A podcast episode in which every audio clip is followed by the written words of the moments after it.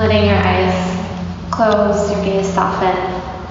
Just hands resting in your lap for now. Tuning yourself inward to the experience of being in your body, the texture, the temperature, the vibrational quality, Mm, what it feels like to be you.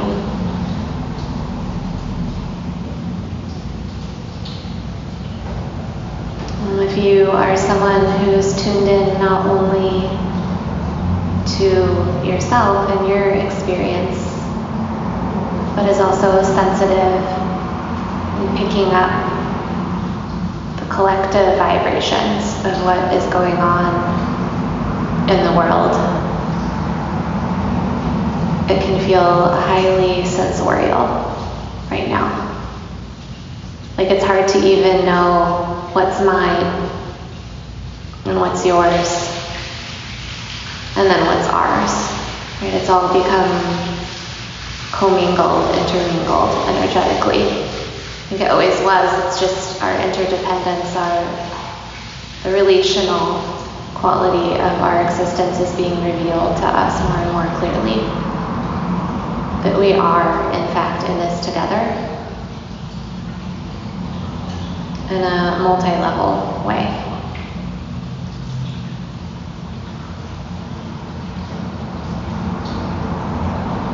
And then the work becomes, can we be with that? Can we be with that wholeness? And so right now just experiencing your body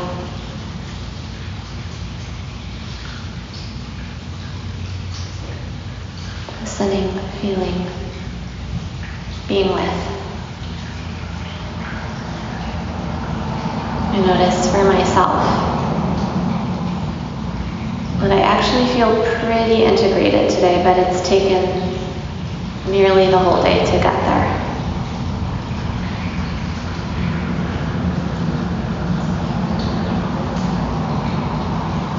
all the tools and the practices and the meditations and the working in the garden.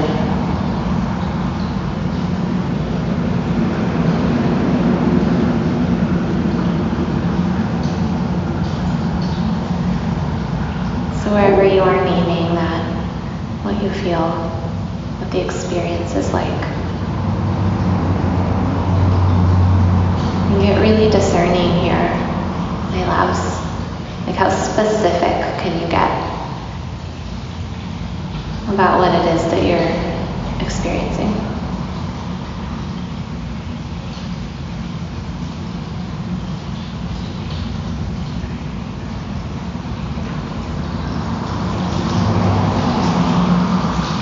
And then let's bring our hands to our hearts. I'm sending a little pressure there.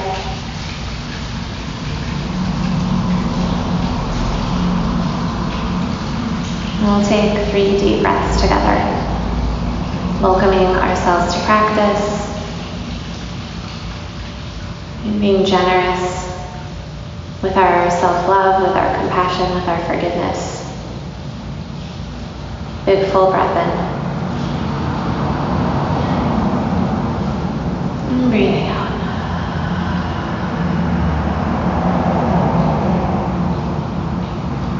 full breath in. And breathing out.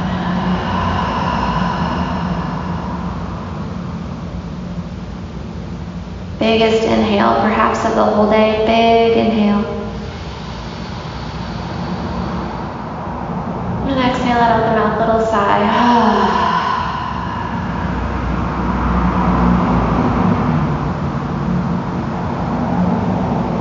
Just noticing any shifts your beingness compared to when you sat down to practice.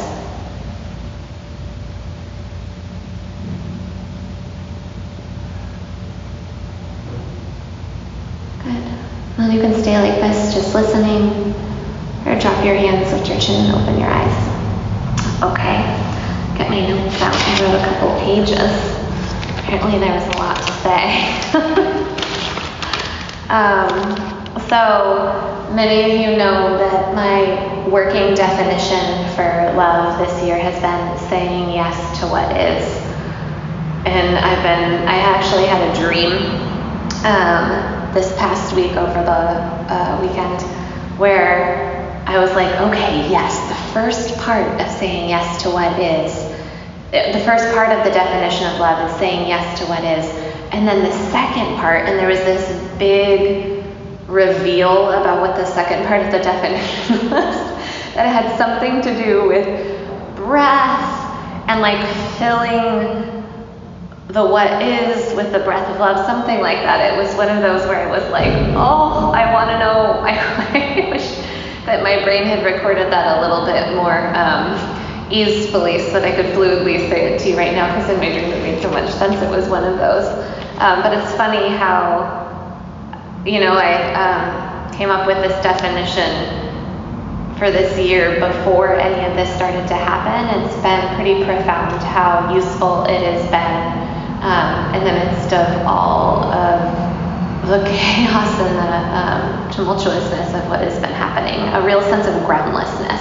That's the word that I actually, uncertainty doesn't even like cover it anymore. It's as if the earth really feels like it's falling away, and the things that we thought that we could count on, we can no longer count on. So, um, in all of this, my son has been, as many of you know, moving like firmly toward puberty and it's been our relationship has had friction in it for the first time really. Like he's always kind of been my dude like my person who's right here with me.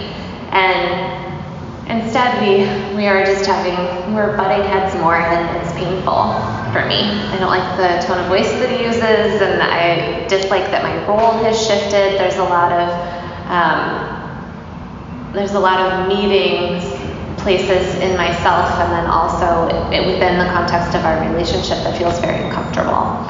And so today, I we woke up and I went for a run and I wrote no TV, little bear, and his name is Ursa, which means bear. And here's some stuff to do. And I came home and he was like shirtless in the yard. He has this stock tank pool project that he wants to do. And he was clearing this kind of big section of wild yard that we have where we want to eventually, we're on a wait list. Apparently, stock tanks are really popular right now. We eventually want to put like some gravel and sand in a stock tank and maybe someday a sauna, an outdoor shower, that kind of thing. Like just working with our land. And so he was out there doing it. And I was like, oh, he's really like hormonally being called to be masculine right now, right? That masculine energy of doing and making and creating and putting together and um, it's really happening like in on a body level, not just on a gender role kind of level. Um, and so he's like, Mom, we need to go to Home Depot. We need to get the stuff organized. We need to all of this stuff. And so I was like, okay, we can go and do that. I could see that he was feeling um, very called, right, to be in this project, right, to have this project that he's working on with the earth. It's awesome. And so we get a weed whacker um, that was on sale at the hardware store, and we bring it home. We had to go to two places, and we bring it home, and he starts putting it together, and immediately we are again in the conflict, right? Where I'm trying to be with him in an old way. You can see where this is going now. Where I'm trying to be his support person and his ever present guide, and the person who's like right next to him, like holding the thing so he can do the screw. And he so deeply wants to do it by himself that any offering that I have to give him help is um, is sort of not met with uh, with a lot of grace. So I'll just say that. That's a very polite way of saying it. And so um, we instead, I just kind of was like, okay, he should do that. And I let him move forward and I let him do it. Oh, it's saying something. Oh, I'm gonna try. I don't know, guys, if this is working, but I'm gonna try again. Um, so he's doing all of the things that he's supposed to be doing, you know, which is like pushing me away, growing up, taking on projects as his own, realizing that he can be successful without help all the time. And I had this realization I was like, oh, I'm trying to do this in the old world kind of way, right? Like pre him really moving into his masculinity, into his like growing up and transforming stage. And he, oh jeez, I don't know. Um, and he uh, is wanting to do all of that stuff and is telling me in a myriad of different ways that he wants me to just hold a container for him but not be holding his hand anymore. And I remember the shift now with my daughter. Um, and it is a real letting go of the old way of doing things. And I see this happening. Um, oh, I gotta fix the mic. Oh, because there's stuff that we are figuring out. Okay, there we go. Um, I think it's still happening. So, um, anyways, I lost my train of thought, so I have to do this. Okay, so all of us in the same way. Uh, are experiencing very much a loss of how things used to be. And to be completely frank with you, all of you friends, I don't know one person in my entire life who has been experiencing a moment in time right now where they haven't lost something that they thought was a for sure thing, right? That we have all lost at least one or two things that we thought was a for sure thing. And um, personally, uh, in a multitude of different areas of my life, I've been experiencing not only the collective loss of like people dying and um, people still getting shot by police and dying, and the world going into economic crisis, and all of the like collective heartbreaking stuff that is happening is still going on. That's part of the wholeness, and then also a lot of personal uh, grief and loss of things that I pretty much thought were a sure thing just dissolving underneath, creating that groundless feeling. And I can feel myself trying to, um, well, do the things that my brain wants to do to try and protect, which is fix it, solve it, figure oh, what's the solution? How can I make this not happen, right? How can I like hold my own hand and grip rather than releasing and letting go and holding the container for my own wholeness? Like I like I'm trying to do with my son. Oh, run away from it. That's another good one. Oh, never mind. I don't want to do this anymore. I'll just run away from my life. Like, what is this life anymore? Um, oh, this was one that came up big this morning. Can someone else do this for me?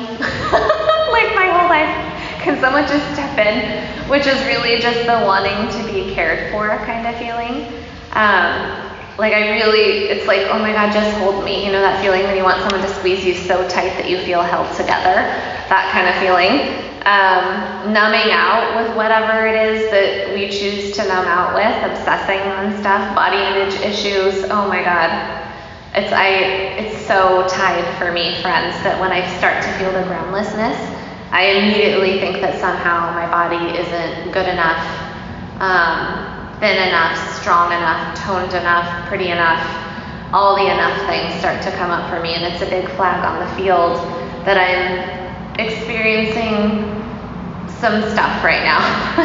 and then here we are in front of the camera, just hoping for the best.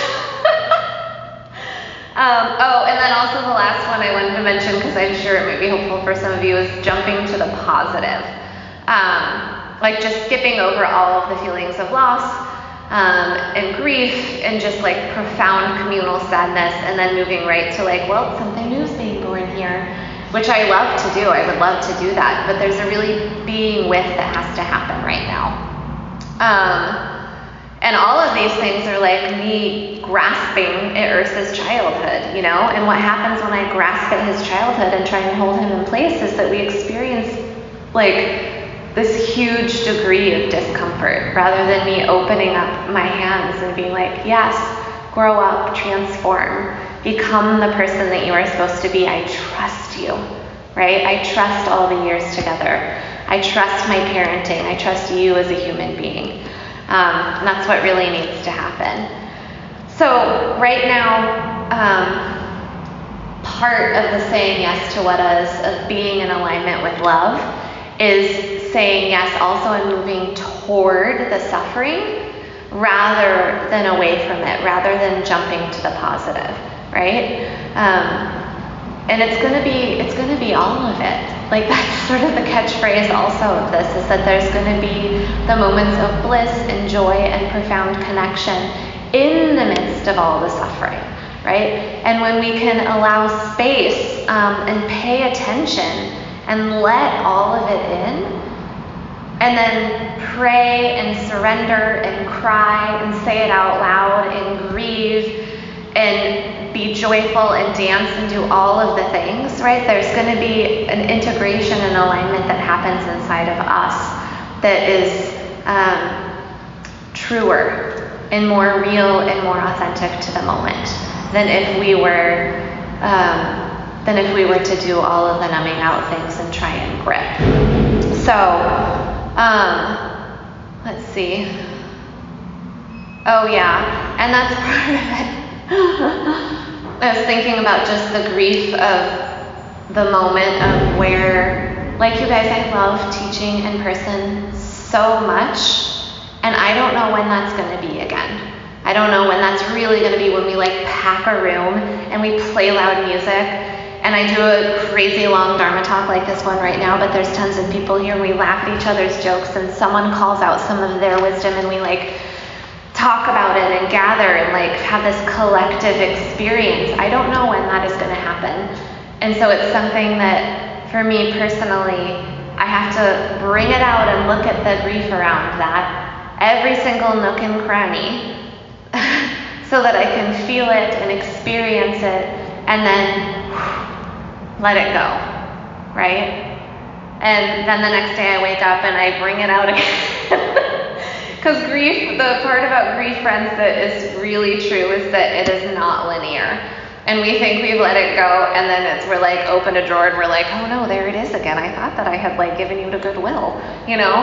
And we have to bring it back out and air it out and look at it again. Um, and uh, I use the word praying.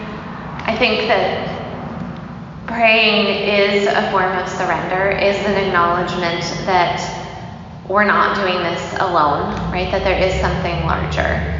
And one of my favorite um, lines about prayer ever is that uh, the first word of any prayer, like when you really start praying, is help me.